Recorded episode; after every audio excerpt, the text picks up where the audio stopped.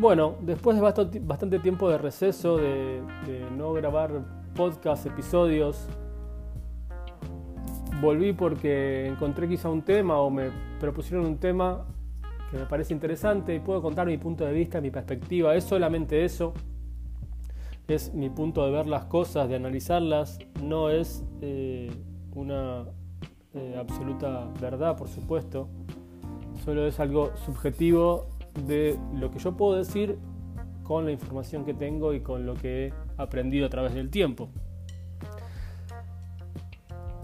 Cualquier tema que podamos seguir abordando, que se les ocurran, eh, por favor no duden en escribirme a mi Instagram en mensajes, eh, Pablo Augusto Coach, porque la verdad es que me sirve mucho poder abordar los temas que realmente les interesan a los que se toman el tiempo eh, de escucharme le agradezco por eso.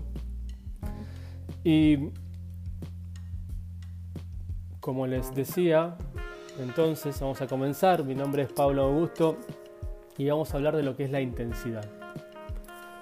La intensidad tenemos que primero enfocarla o verla desde el punto de vista que hay tipos de intensidades. ¿no? La intensidad se refiere a la carga utilizada y volumen el número total de repeticiones y series realizadas en cada entrenamiento. La intensidad puede ser un volumen, puede ser una frecuencia cardíaca, puede ser eh, repeticiones, puede ser la exigencia que cada uno se, pone. Esa variable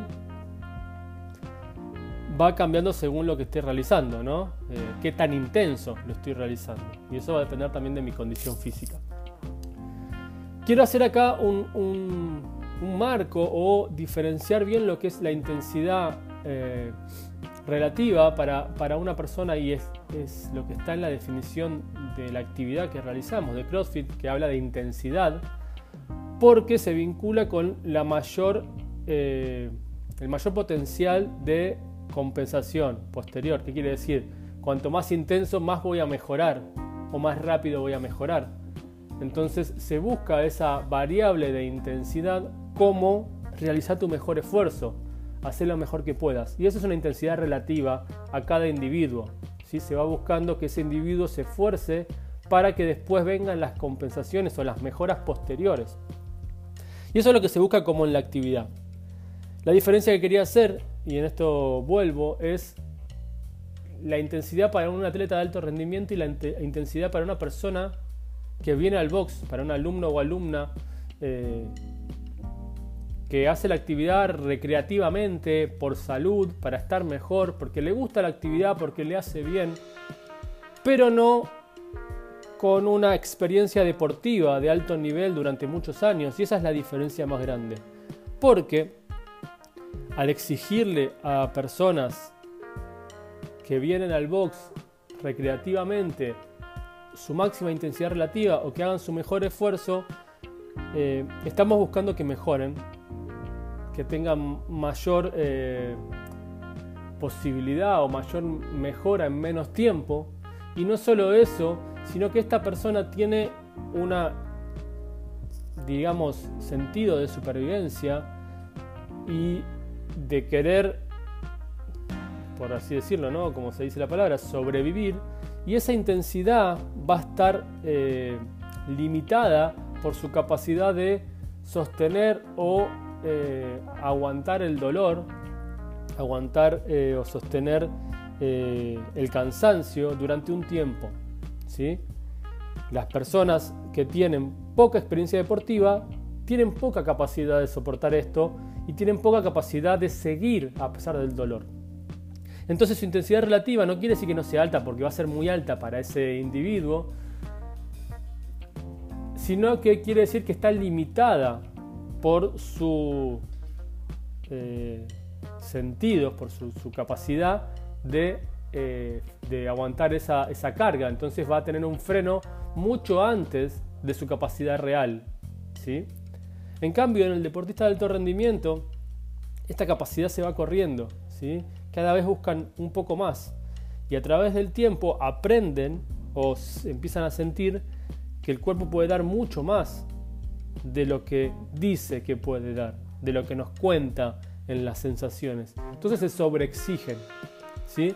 Y esa intensidad relativa que podemos, o que de alguna manera está controlada casi eh, espontáneamente, no es controlada de igual manera por un atleta de alto rendimiento, porque se exigen más allá muchas veces de su capacidad. Entonces, como entrenador, eh, quería hablar de este punto de vista diferencial. muchas veces se cree que tenemos que estar constantemente entrenando a alta intensidad con exigencias máximas todo el tiempo. ¿Qué va a determinar si puedo seguir aumentando la carga o la intensidad del entrenamiento progresivamente, por supuesto, con mis atletas? Su capacidad de recuperarse. Pero hay que entender que la intensidad es uno de los componentes de la carga, ¿sí? que se estudian en los principios de entrenamiento deportivo, en el entrenamiento convencional, en lo que es el entrenamiento, como se diría hoy en día quizá con todo este auge de nuevas actividades, de la vieja escuela. ¿Sí? Los componentes de la carga pueden ser la duración del entrenamiento, el volumen, la cantidad que se hace, la intensidad, con qué esfuerzo se hace esa cantidad, la densidad, ¿sí? qué tanto eh, puedo meter en una misma sesión o los tiempos de descanso, de pausa entre series, entre repeticiones o pausa entre sesiones. Entonces hay, muchos componentes de la carga que tiene un atleta. Y hablando de alto rendimiento, hablamos de que todos esos componentes tienen que estar dentro de la planificación. La planificación tiene, es un gráfico ondulado que tiene puntos altos y puntos bajos y va subiendo y, bajando a nivel de rendimiento y a nivel de carga a lo largo del periodo deportivo, de la preparación deportiva, de una planificación que puede ser a corto, mediano o largo plazo. Entonces, ¿qué tan importante es hacer una semana de descarga o un tiempo de descarga?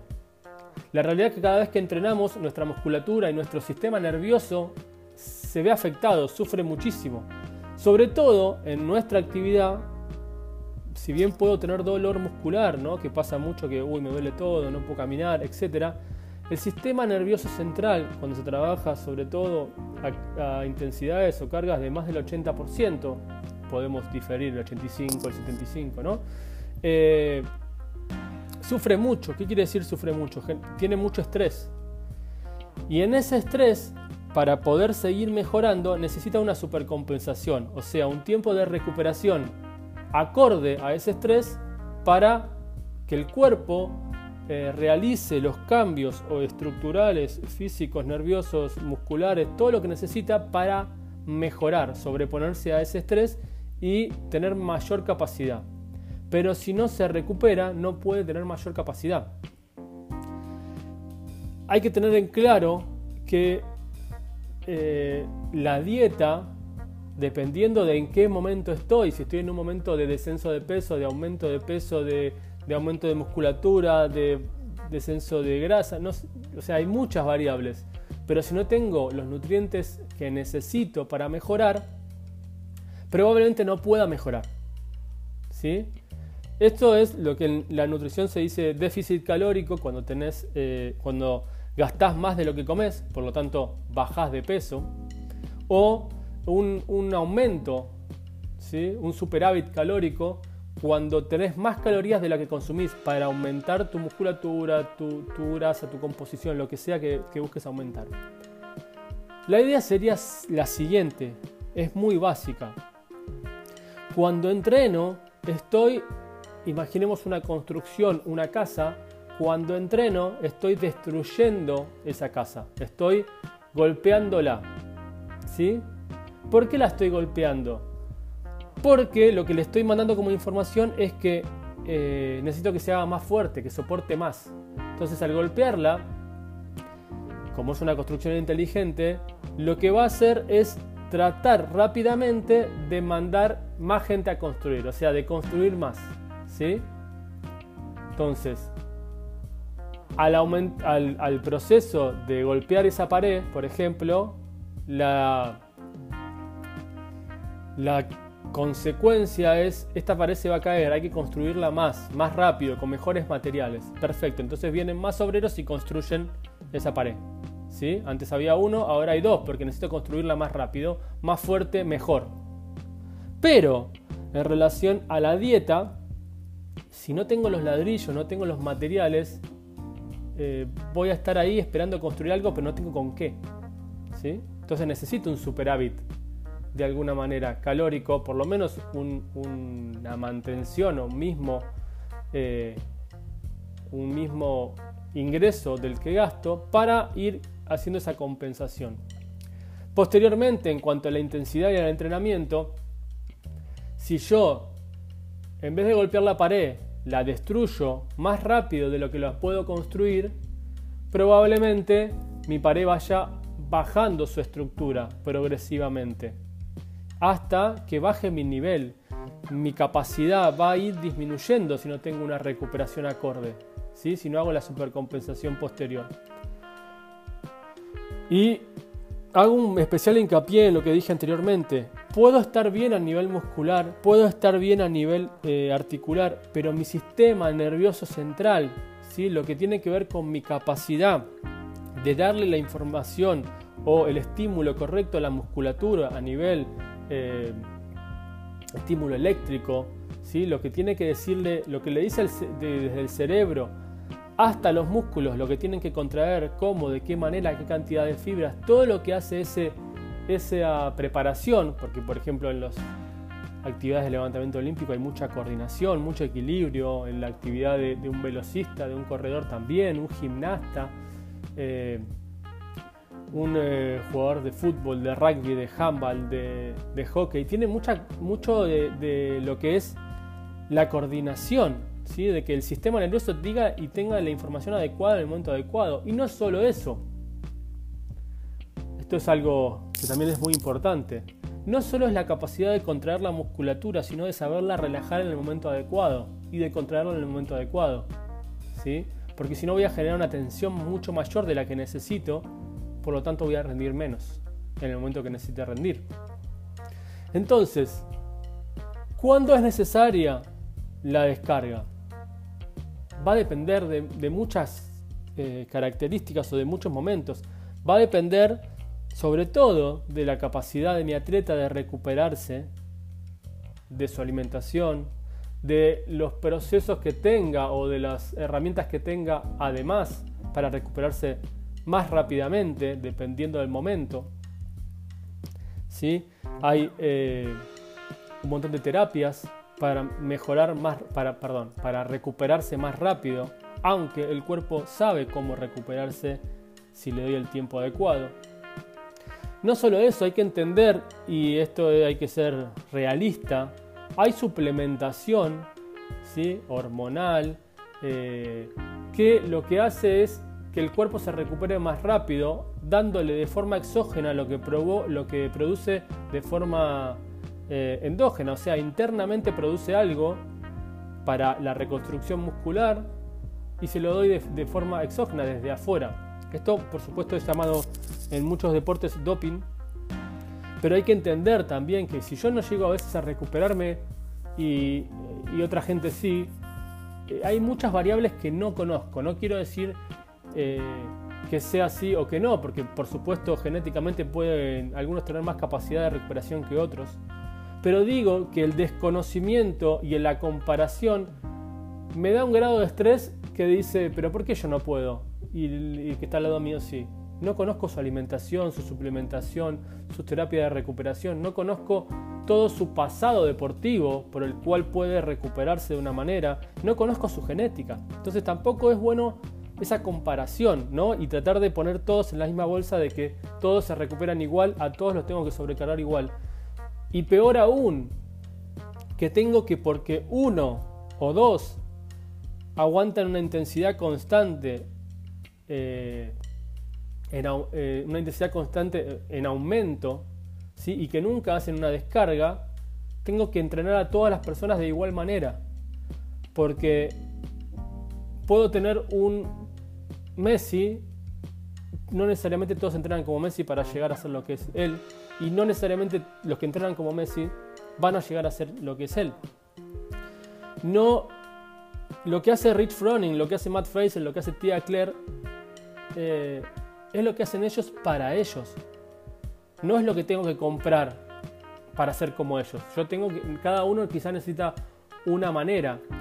La manera puede ser dada de forma global y eh, ajustada de forma individual. Hay muchos estímulos que nos van a servir a todos, pero no quiere decir que para todos sea el mejor estímulo, sino que me va a servir y le va a servir a mucho a mucha gente. Y cuanto menos es su nivel de entrenamiento, más me puede servir un estímulo general. Con esto, más o menos, mi idea era, contarles todo lo que tiene que ver con la planificación en cuanto a la intensidad, las cargas y descargas progresivas y no progresivas, dependiendo del nivel del atleta o deportista y de cómo ir mejorando progresivamente y de qué tengo que tener en cuenta. Creo absolutamente que menos es más, que cuanto menos el estímulo pero bien hecho es mejor que más estímulo mal hecho. También conozco que si tengo 10 atletas a los que les doy un estímulo muy muy grande, si alguno soporta el estímulo, seguramente va a ser mucho mejor. Entonces, mi teoría y mi forma de verlo es que yo quiero que esas 10 personas mejoren progresivamente. Quizá el mejor de todos no va a llegar a su máximo nivel o va a llegar más lentamente que si yo pusiera a los 10 bajo el estrés más alto posible y uno sobrevive y nueve no lo logran. En alto rendimiento o en deporte se le dice la picadora de carne, ¿no? Es entreno a todos al máximo. Y el que logra soportar la carga va a ser el mejor, va a tener una medalla de oro. Así es lo que se dice.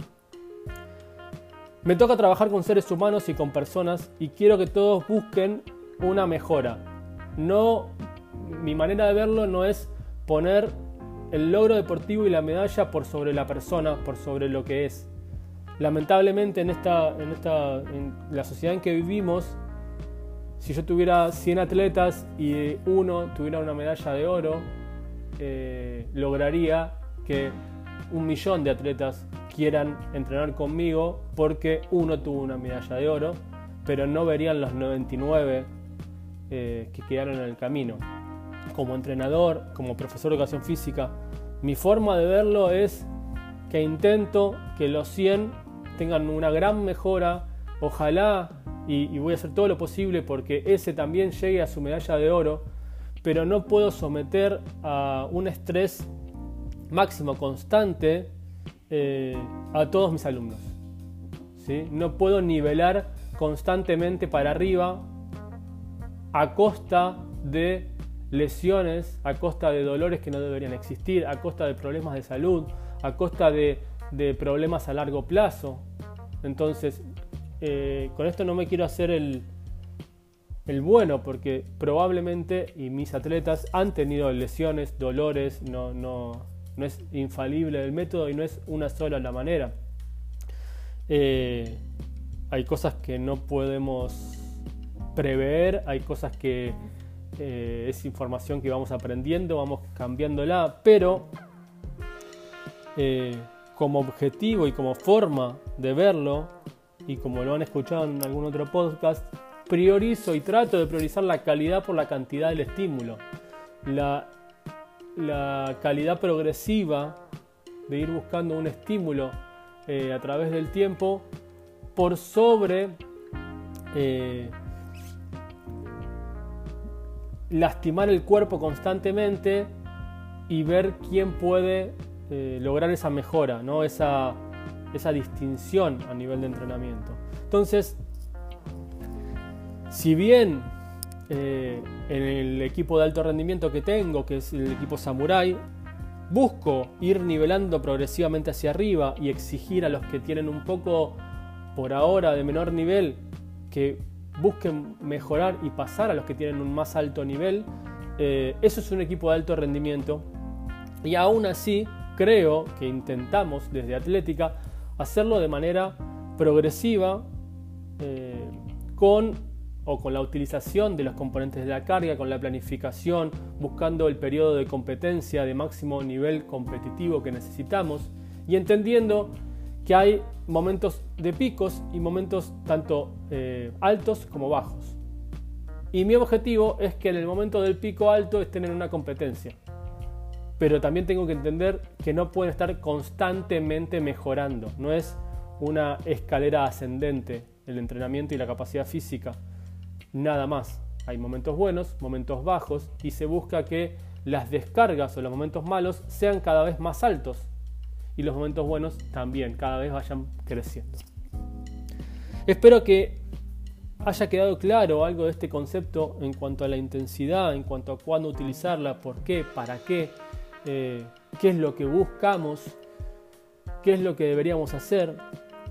Eh, espero que sirva como a aquellos entrenadores y atletas que escuchan para seguir creciendo y aprendiendo sobre esto eh, así que desde ya muchísimas gracias por escuchar, por estar del otro lado y como dije anteriormente, espero recomendaciones o eh, temas que se puedan seguir hablando, charlando. Eh, entiendan que quizá hay muchas cosas que pueden en todos estos audios o podcasts, capítulos, pueden estar acorde o no a lo que uno cree o piensa pero lamentablemente en este, en este formato no es una charla, porque si no podría dar más fundamentación de lo que pienso y por qué, y recibiría también la fundamentación de otros. Así que quizá para más adelante o para algún curso que dará la oportunidad de eh, intercambiar opiniones y fundamentar un poco mejor las cosas que a veces quedan sin la suficiente fundamentación. Muchísimas gracias por estar del otro lado y espero poder continuar grabando estos podcasts que por suerte eh, creo que son bien aceptados. Muchísimas gracias, nos vemos pronto.